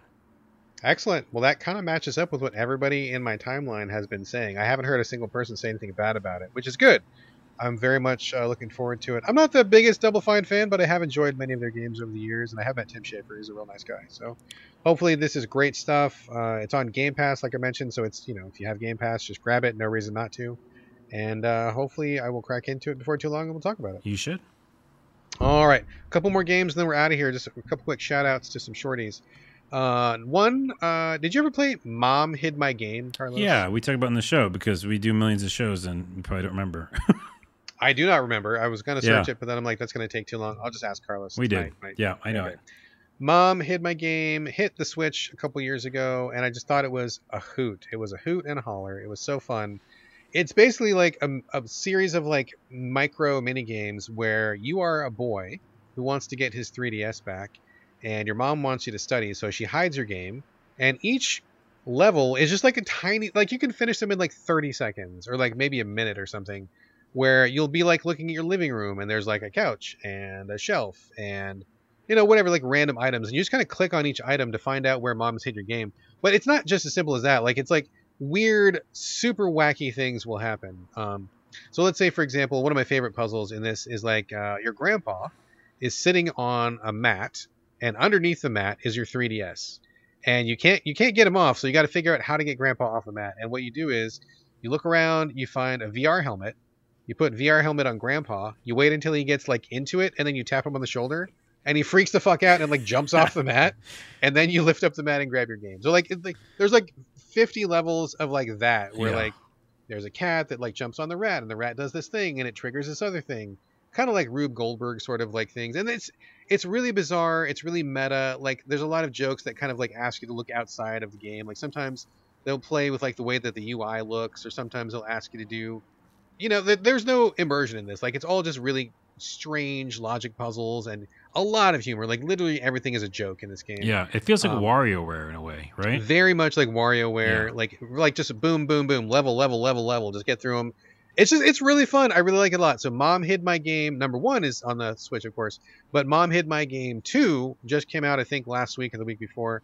Just finished it last night. It is so fun. I just I love these games. If they put out like one of these every six months, I would totally just just play them. I just think they're so full of joy, and they make me laugh, and I just I just have a good time. I love these games. Mom It's- hid my game too. Uh, check it out. Uh, I also recommend it, even though I haven't played it because I played the first one. Super fun. Obviously, perfect for the Switch. It's ridiculous. Oh yeah, oh yeah, uh, absolutely. tailor made for it. But also, um, it's funny because we don't like. Oh, we- I shouldn't speak for both of us, but I don't like the adventure game stuff where it's like combine this with this. no, I hate it. But hate this, it, it's different somehow because it's so short, and I don't mind clicking everything. And I don't know, I figure it out and I have fun with it. It I feels think different. this the scale is really what makes it different, right? Because each level is like one room or maybe like two rooms, and at most you've ever got like two items or maybe three items. And even if you have like no fucking idea what to do, like there's barely anything to do. So just by process of elimination, and uh, you know, to the game's credit, there's also a hint system. If you really get stuck, you can go into like a little mini game, Oh, like a little matching mini game, and there's hints. So I feel like it's really easy. It's really it's a lot of fun. I laughed out loud several times, and it's just quick and light, and I just I just love these kind of like breezy experiences. So it's good stuff. It's good stuff. Mom hid my game too. Uh, last game I'm going to mention in last game of the show is a very surprising one. It's called Zoffice, Z O F F I C E, Zoffice. It just dropped on the Xbox store a couple days ago. No fanfare, out of nowhere, complete surprise. Have you ever heard of this game, Carlos? no, and I Googled it and it didn't come up, which is crazy. Oh man, that that, that makes perfect sense to me. So I was how do you spell it? Z O F F I C E, like office, but it starts with a Z. Oh my goodness, it doesn't show up in Google. What's going on? That's weird. Okay, so here's the deal. I jump on the Xbox store and I'm just scanning to see what what's new this week, and I'm like, oh, Zoffice with a Z. That's weird. And it kind of has this like little post-apocalyptic picture of a girl on a scooter, like a Vespa scooter, and it kind of has like a zombie feel. Like, I play most of the zombie games. I'm kind of a zombie game dude, and so I'm like, oh, okay, well, what's this about? And it's it's like, oh yeah. Uh, comedy game where you're running an office in the post uh, zombie apocalypse. And I'm like, okay, well, that sounds fun. Office worker, zombies. How's that going to work? That seems like ripe for comedic potential. And it was like five bucks. I'm like, okay, the five bucks is totally within my gambling, you know, my gambling budget, right? Where Hmm. I'll, I'll risk five bucks on a game if it looks good. That, and I don't feel too bad if it's not great because you got to support the indies. You got to try the indies, and this is clearly an indie. So I'm like, five bucks, sure, I'll gamble my five bucks and see if this is fun. Start the game, and basically you are this girl who rolls up to an office which is made. It's like it's on the top of abandoned buildings, and there's little bridges between them. And so like the first building is like, I don't know, it's like the the copy room, but it's actually the roof of a building. And then you you cross this board to the next roof, and it's like the the meeting room, and it's like on the roof. There's like a table and chairs, but you're also like on the roof of this building, and down below like zombies are like walking around and you can kind of see like the undead like down below the building. So you're up above it all. And there's people who are just like making copies and people who are like fixing the electrics and definitely post-apocalypse. It's really weird. You start walking around and talking to people. It's kind of an isometric perspective and you just talk to different people like hey how's it going today? Oh you got that report ready. Hey where's uh, the projector for the meeting today? Just kind of talking to people. As you play these little objectives pop up like uh, oh, you know, find XYZ item or, you know, tell somebody three jokes or something like pretty simple stuff where you just basically are walking around talking to people. But I think the whole, the gimmick is just like you're trying to engage in this like very boring, banal situation while surrounded by like the zombie apocalypse, which is really funny. Hmm. Um, so I go through this. I'm like, oh, this is great. Like the graphics are really great and colorful. This idea is like wacky. I really like this idea. The jokes are funny. I'm, I'm really enjoying it. Um, so I get to uh, the part where the big boss shows up, rolls up, and it's time for the meeting. And you have the meeting. Stuff the stuff happens, and then like it's over, and I'm like, okay, cool. Let's go to the next section. And then credits roll. Whoa. And I'm like, whoa. So I look at the clock. It was like 11 minutes, like literally 11 What? minutes. I'm like, I'm like, okay, this has got. Could you have Am I- done something to elongate it?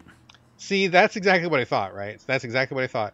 So I got to the end of the the the the credits, and it's like, oh, speed run for extra achievements and do it in five minutes. And I'm like, well, I mean, I guess, but like, is there? I want more. So I went back. I speed runned the whole speed ran Yeah, speed run yeah. speed ran the whole thing in under five minutes. Got all got literally all the achievements, and that was it. And I'm like, man, this game is like five minutes long, and if you don't speed run, it's ten minutes long, like literally ten minutes. Which I like. I like shorter games, right? But like that's taking it to a ridiculous extreme. I know And we're always thing- saying we want shorter games.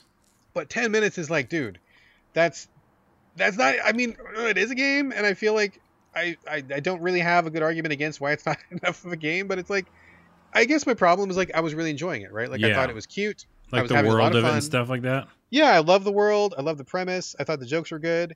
And I was like, dude, I could totally play. I mean, I don't want it to be like a 20 hour game, but like an hour. I could have played an hour of this. I would have been very happy at the end of an hour. Maybe even 90 minutes. Or, you know, maybe after I finish this, then the next section is maybe I got to go home and maybe there's goofy stuff for me to do at home. Maybe I'm living in some apartment in the zombie apocalypse and I'm dealing with that. Like, that'd be a cool situation. But, like, literally, it's just you show up to work, talk to a couple people, the big boss shows up, game over. And I'm like, man, this oh sucks because it was really good, and it sucks because it's good because I wanted more of it. So I, I mean, that's a weird place to be, right? Like, I don't want people to make games that are too long just because they're long, but I feel like this premise was really rich. There could have been a lot more to it, and I guess leaving me wanting more is good, but at the same time, ten minutes.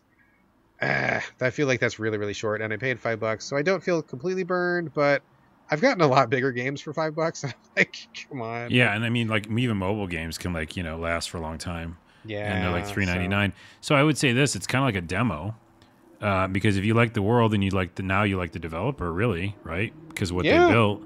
So Yeah. let's see what they do next. I also I also say like with a lot of shorter games, um, you know, like we said before, games are hard, and so they were probably really excited, you know, that they finished it, and I don't know, instead of like going for another two years or a year, Right. they're like, well, right. let's get this out in front of people because it is done, um, but then we can build more. So, I mean, I'm Yes. just talking about ass here, but No, I mean that all makes sense. That all makes sense. I mean, here's here's my takeaway, right? And I I don't know if the developers are going to hear this.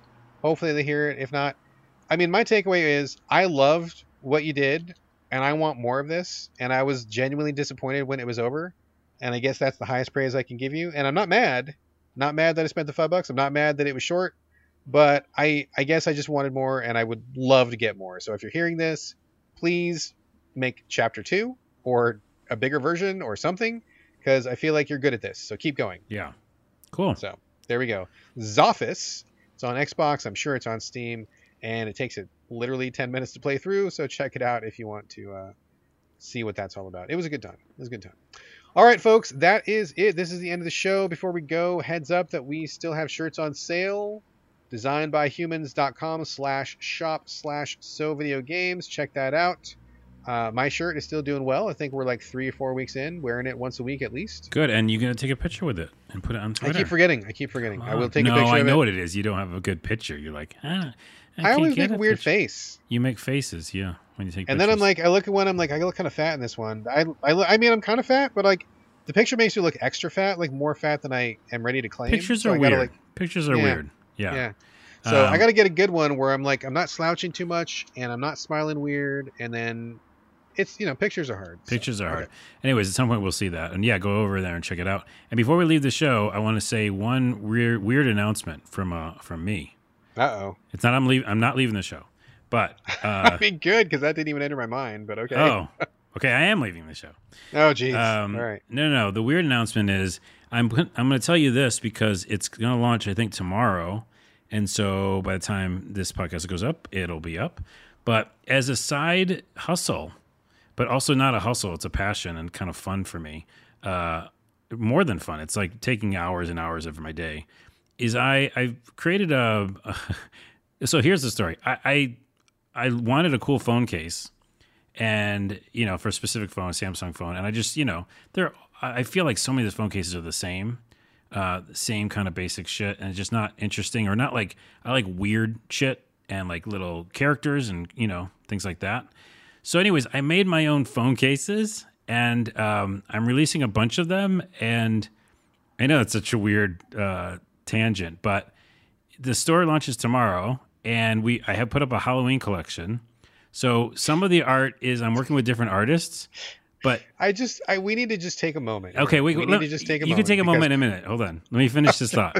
I know it's a lot to take in, but here's the thought. So I'm You said the words Halloween collection, bro. Like you.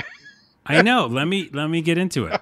So I, I'm working with a lot of different art that's already made, basically like commission stuff, and then basically you know restructuring it into like what I think is cool looking. So it's kind of like a, an art with other art, and then I'm having my own designs coming out in like a couple weeks. So it's like a mixture of other artists and my art, and just making weird phone cases. I've literally never heard of this before this moment. Right, And here right. you are rolling out your fall collection for your Right. And so I thought we'd launch with a Halloween collection because it's coming up very soon, Halloween. yes, yes. So they're like, you know, I'll give you an example. Like one is like a really que- like a weird looking monster with like um, you know, fur and stuff, and he's in the woods. And like it's kind of like what's that uh, storybook called um, that everybody reads with the monsters?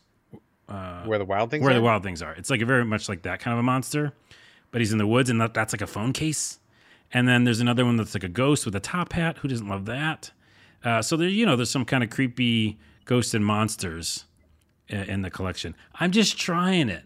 So I mean, cool, man. More power to you for sure. I uh, I'm just very surprised. Like, you know, it's not even just like I made my own phone case or I'm thinking about phone cases. You're like, I'm rolling up my fall collection. Yeah, that was where it really kind of knocked me over. I gotta, so. you know, go big or go home. And uh, well, so there's a bunch of designs on there already. You'll see it uh, again as the time of this podcast. It's just go to weirdphonecases.com. Uh, or no, I'm sorry, I'm sorry. It's weirdphonecase.com. Well, give us the link. We'll put it in the show notes. Right. well. It's weirdphonecase.com. That's it. And uh, yeah, there's already uh, designs up there, and then my designs will be up there in a couple weeks. all right. Wow, we are just full of surprises this episode. That's a weird Wow. one. That's a, that is a very unexpected one. But we will all go to weirdphonecase.com and check it out. Please do. All right, that is. Unless you got anything else you want to roll. Well, out. I'm also going to roll out my scarves, or you got fall, my summer collection. It's just the end of summer. No, my summer collection of um, I don't have anything. Mouses. Yeah, that's fine. Okay. We'll workshop it. We'll we'll get that joke going next time. Okay. Anyway, that's it for the show. Thank you very much for listening, folks. Uh, as always, contact us with anything you like, questions, comments, anything. So video games podcast at gmail.com. We are on Twitter collectively at So Video Games. You can also hit us up individually. Carlos, where are we directing your traffic this week? Weirdphonecase.com. Boom. As for me, same as usual, uh, Instagram and Twitter. It's my name, B R A D G A L L A W A Y. All A's, no O's. And that's going to do it for episode 248. Thank you again for joining us here on the So Video Games podcast. And we'll see you next Friday. But in the meantime, this is Bye from Brad. And bye from Carlos. That's it.